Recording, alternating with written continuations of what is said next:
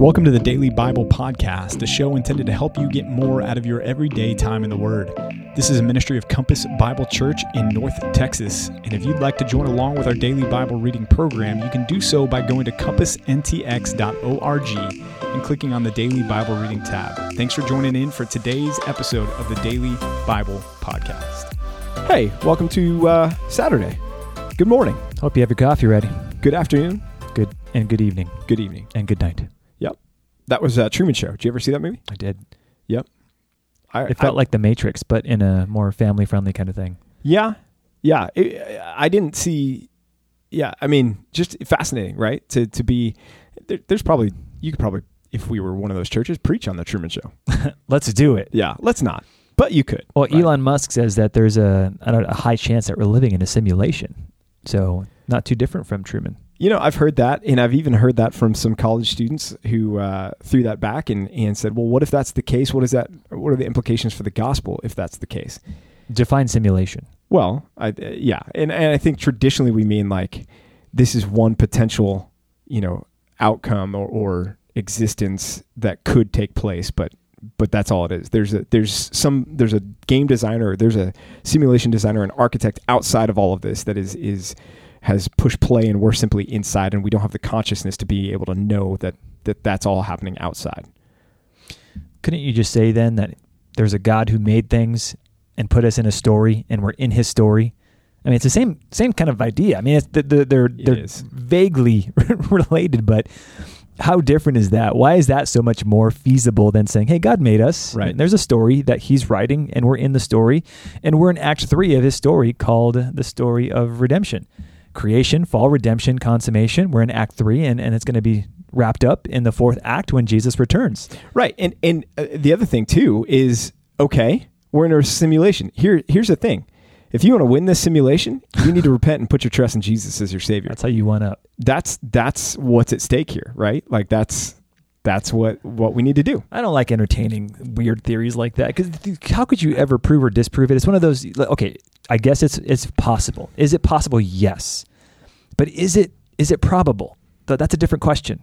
And if it were probable, to what degree would the probability be? Like we talking about one in ten million here, and, and if so, if we're talking about something that's so improbable and impossible to prove, at what point is it is it even helpful to, to discuss things? I guess it's helpful enough for us to talk about it on the podcast, but Okay, but uh, let's let's flip the script on this though, because th- this is something that that I've been thinking about and, and has Oh. come up in, in some conversations Oh, with me. Not you've simulations. Praying through this, huh? No, Okay. Yeah, but what do we do with because there are heavy things that are biblical things that are hard to wrestle with as Christians. Okay, just let's let's just take an example of um, eschatology. Right, eschatology is hard. It's difficult to, to wrap our minds around that, um, and and let's even think about eschatology and you know having our, our families.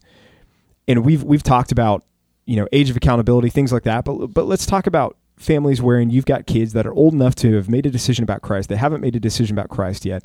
So the the believer who's having to wrestle with hard things, deep things about the end times and Christ's return, and and that that's hard, and it, it can create some anxiety within us too.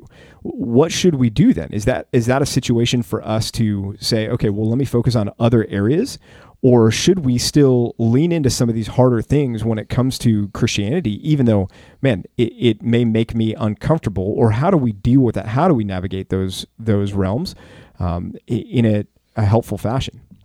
So I think there's there's there are things that are baseless foundations that it's like, well, hey, let's just use your imagination and, and imagine the most obscure, ridiculous kind of scenario, and and here we are. That's uh, the simulation theory. When it comes to things that are biblical and yet less clear to us, those are those are productive conversations. Now there are unproductive conversations that you could have related to genealogies and myths and things like that that Paul tells Timothy and Titus to avoid.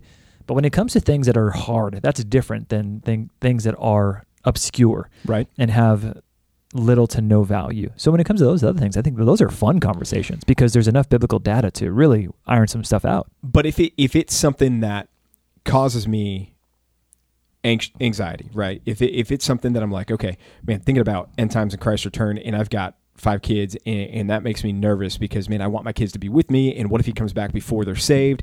And so studying the end times, man, that that really causes me to feel nervous and to feel uncomfortable. Is it still a good thing for me to do that? Do I have to do that? Do, is there an imperative for us to wrestle with the deeper, harder issues, or is it okay for us to focus more on the here and now type issues, as long as we're responsible to say, man, I'm, I'm not going to bury my head in the sand. I want to make sure I'm pointing my kids to Jesus. But man, to think about his return makes me uncomfortable right now. I think there's a biblical imperative for us to engage with all of Scripture. And so I would say, while it doesn't require you to be 100% devoted in your time to think through eschat- eschatology, but I do think there's a there's a, an inherent goodness to saying we should lean into things that make us uncomfortable. I mean, that's you're working out. You don't only lift three pound weights; you lift heavy weights because yeah. you want to get stronger. You run faster. You try to beat your time. You challenge yourself in order to grow yourself. And I think the same is true when it comes to our approach of the, to, to theology and to Scripture itself. You read broadly so that you can understand more. You study deeply so that you can understand more. All these things are, I think, are, are necessary. What would you say to that? Yeah, and I, I think also it helps us to appreciate God's godness in our creatureliness, if I can put it that way. Get that? Um, he's God and we're not, and we are time and time again going to be brought up against things that make us uncomfortable. In fact, we, we were talking about that before one of our recent podcast episodes. We're going to be hitting some difficult things in, in the book of Ezekiel. Hey, don't give up. it away, man. I'm not. I'm not going to give it away. But there, there's difficult things coming up in Ezekiel that cause us to scratch our heads and say, God, I, I, I don't understand. I don't understand this. Um, I, and even, God, I, I, I do understand. I don't like it. And I don't want to understand it. Right. I don't like it.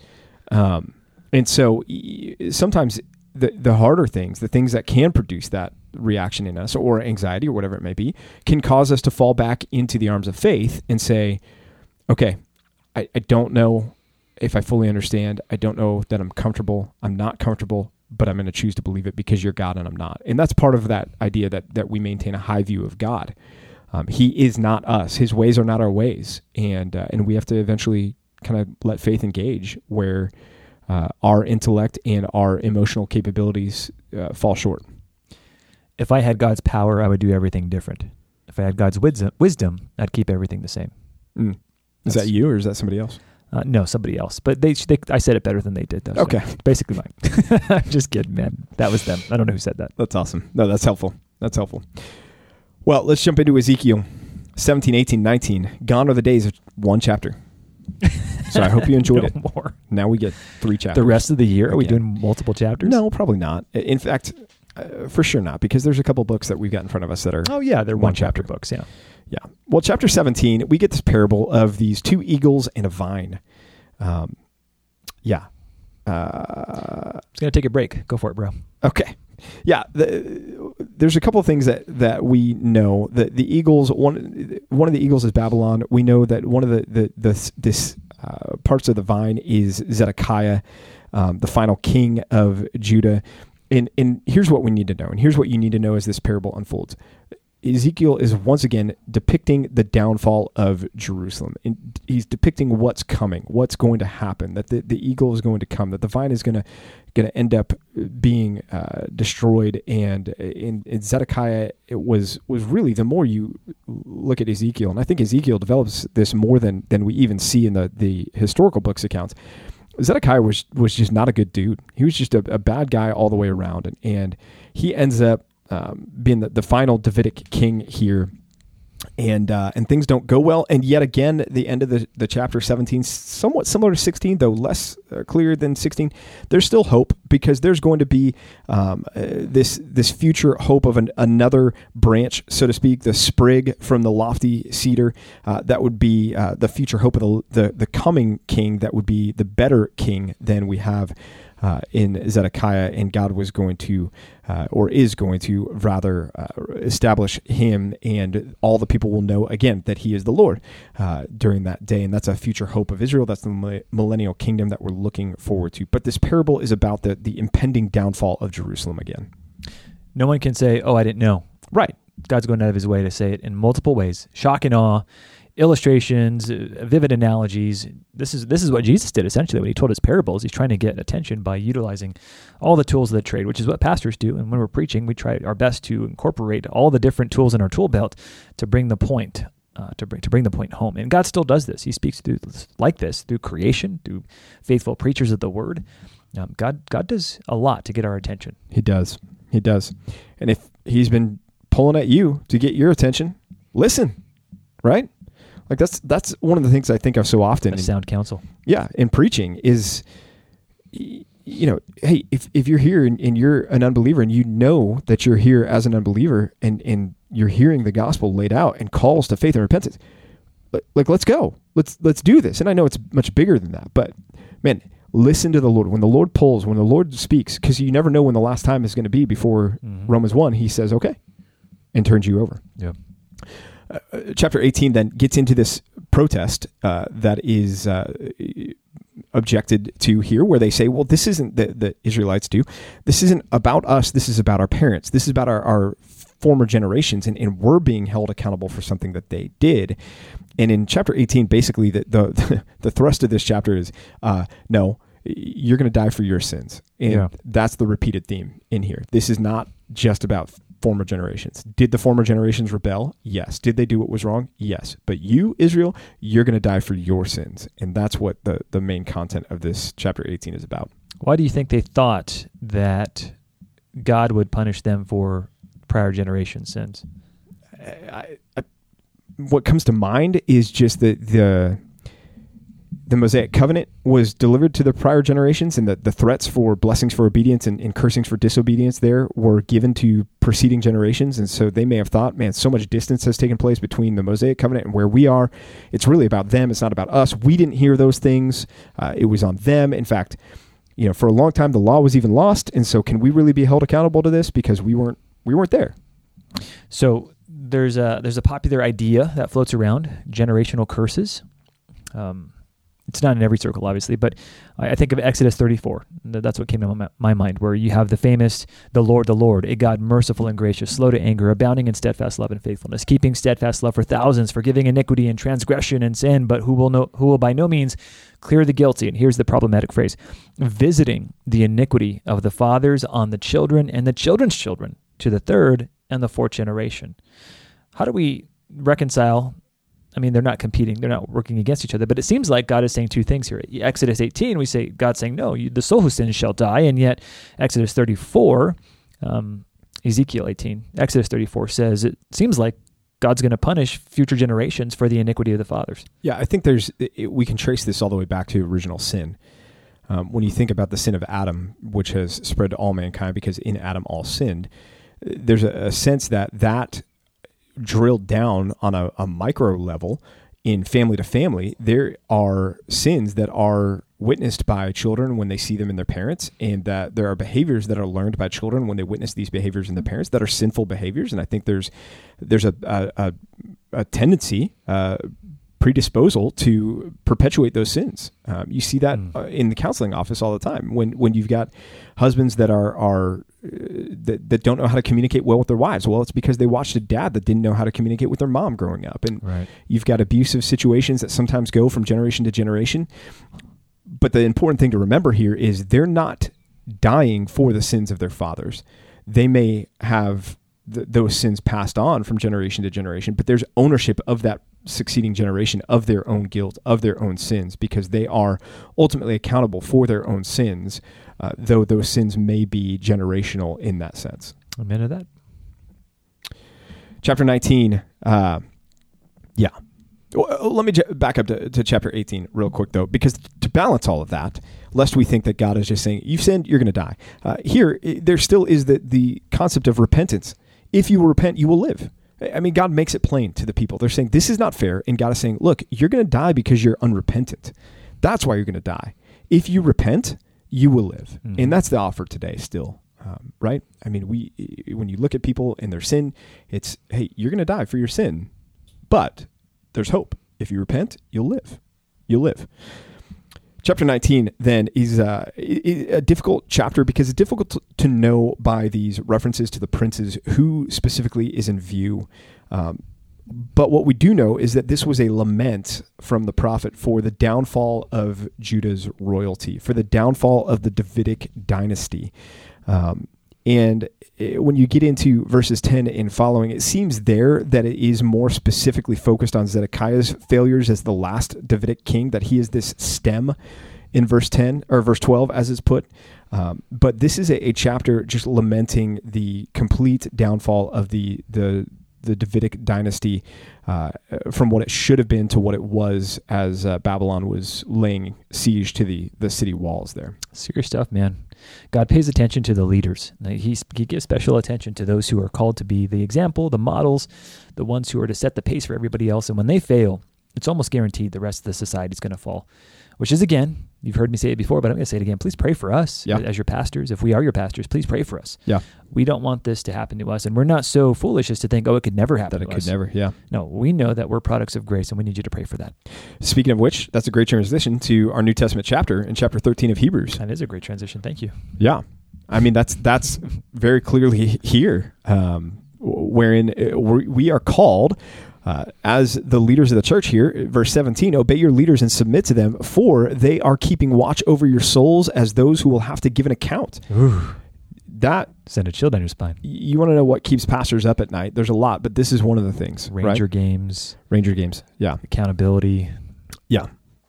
Um, uh, no, th- this is this is uh, one of the and and here's a, an argument for uh, defined membership in a church. Right, is that we as pastors need to know those souls that we are accountable for.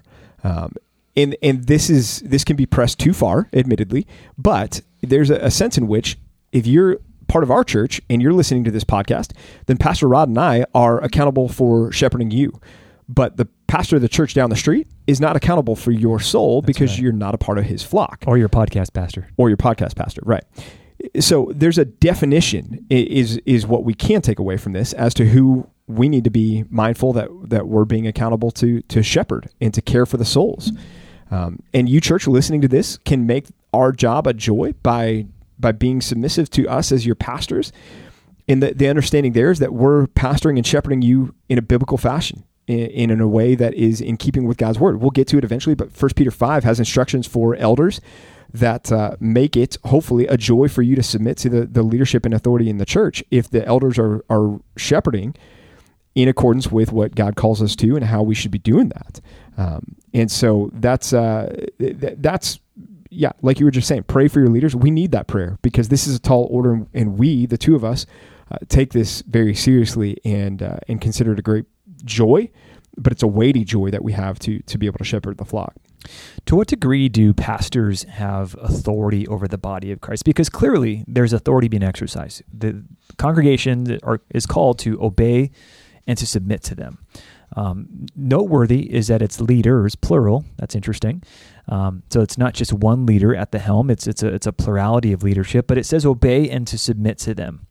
In what sense then do pastors have authority, do you think, over the body of Christ to say, I want you to do this and this and this? Clearly it's there. What kind of authority are you talking about? Yeah, I think at, at maybe one level that's that's most obvious is in the on the the area of preaching, right? As as your pastor stands up and preaches on a weekly basis, there's a submission to his authority uh, as the one that's that's preaching the word there that you're entrusting your care to him uh, week in and week out from the pulpit that when he preaches and says you know, this is what the text means, and here's some ways to apply that to your life that you're going to say, okay, yeah, I, I, I want to do that. I want to, I understand that. I agree with that. I'm going to go do that. So, like when you made us keep the uh, offer, the, the uh, communion, the cup. communion cup, which is still in some people's cars, growing stuff in that little cup. Yep, no, it's gross. Yep. Uh, that that would be an element then where it's it's it's a form of submission and obedience. Yeah. It. Yeah. Exactly something like that, right? And and then it it there are other elements too. I think what, for example, counseling office. I think there's an authority that the, the pastor has in a counseling office when a couple comes in for counseling or is seeking counseling, that the the counselees in the church there would submit themselves to the authority of the pastor there. If the pastor is dealing with marriage counseling and saying, "Hey, I want you guys to memorize this passage, and I want you to to focus on these couple of things here before the next time that we get together and meet," I think there's submission to that element as well there. So, um, yeah, th- those are two that, that that come to mind. Um, there's a general submission to the authority of the pastors to trust their leadership of the church, the direction for the church, the the the guidance of the church. We are you mentioned pastors or leaders plural.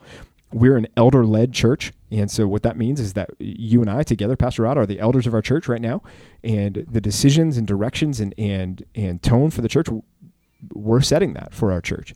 And uh, we're doing that prayerfully and we're doing that with even seeking counsel and guidance as well. But, uh, but there's a submission to that, that level of authority as well I think this also pairs well with what he says earlier, verses uh, set, well, verse seven, but also verse eight. Verse seven: Remember your leaders who spoke to you the word of God. Consider the outcome of their way of life and imitate their faith. Yeah, uh, there is the call, the, the authority of imitation. I don't know if that's even how you would present that, but the idea that we're called to live a life that is worthy of emulation ultimately we're all following Jesus Christ, who is the same yesterday, today, and forever, but his his his leaders, those who uh, who run the ship, as it were, are those who are supposed to most closely reflect Him and identify Him. And therefore, these are the people that you should say, okay, I'm willing to trust them. Which, I guess, to, to put to put it simply, you should attend a church where you respect the people that are at the helm. Right.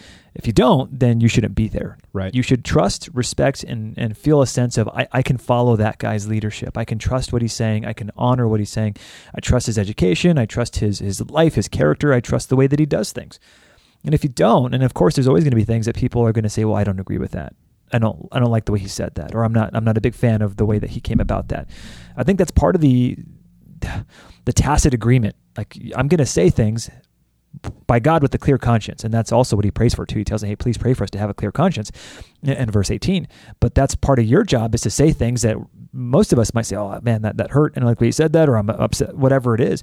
Our job as the congregation is to say, okay, all right, I'm, I'm, I'm going to work on that. I'm going to let the Spirit work with that sentence or with that, that sermon and let that wash over me and, and change me, God right. willing. And your job is to have a clear conscience before God and to preach and to be faithful to what God says and to let the chips fall where they were. We're going to talk about that tomorrow during our sermon as well. Oh wow! Yeah, providential. Well, and, and that's that gets back to, and we've talked about it before. How do I decide what a good church is for me and my family? And you want to be largely well, you know, you want to be good coffee. Yeah, kind exactly. of donuts do they have? Exactly, HEB all the way. no, you want to be hundred percent in agreement on the the first level issues: God, gospel, Bible. Those things. There, there's no disagreement room there at all. And then this is why what we're talking about here, you want to be largely in agreement on all the second tier issues because there may be areas of disagreement on those second tier issues where we can separate as as friends and believers but hey you know what? When uh, following through on Hebrews 13 this this verse about submitting to your leaders that's going to be hard if there's some key doctrinal disagreements there between you and them that continue to show up. And so this is why it's important to be largely in agreement on those second tier issues. Third tier issues what is the pastor wearing behind the pulpit? What kind of coffee do they have? Things like that. Those are the things that we can die to. But it's those first two issues that are going to really make or break your ability to do this well uh, within the church body that you're part of. And, and we hope and pray that you're able to do that here at Compass. Look, guys, we, uh, Pastor Rod and I feel the weight of, of this verse. This is not something that we're like, yes, we, we that's talking about us. We get to do. Mm-hmm. This is heavy. We feel it. And it's a privilege to to do this, and we want to do it well. And uh, and thankfully, we, we feel like you guys are, are doing a great job in this. We we feel like you guys are are are excelling in this area, and we're grateful. And so, thank you um, for making our job a, such a, a joy because it really is week in and week out such a joy to be with our church family. And we love you guys, and can't wait to see you again tomorrow at church. See you then. Hey, thanks for joining us for another episode of the Daily Bible Podcast. We hope and pray this has been a blessing to you and your time in the Word. If it has, if you would subscribe to this podcast, leave a like, leave a comment, and share it with some friends and family, that would be awesome. If you need more information about Compass Bible Church here in North Texas, you can go to compassntx.org. Again, that's compassntx.org, and we'll be back with you tomorrow for another episode of the Daily Bible Podcast.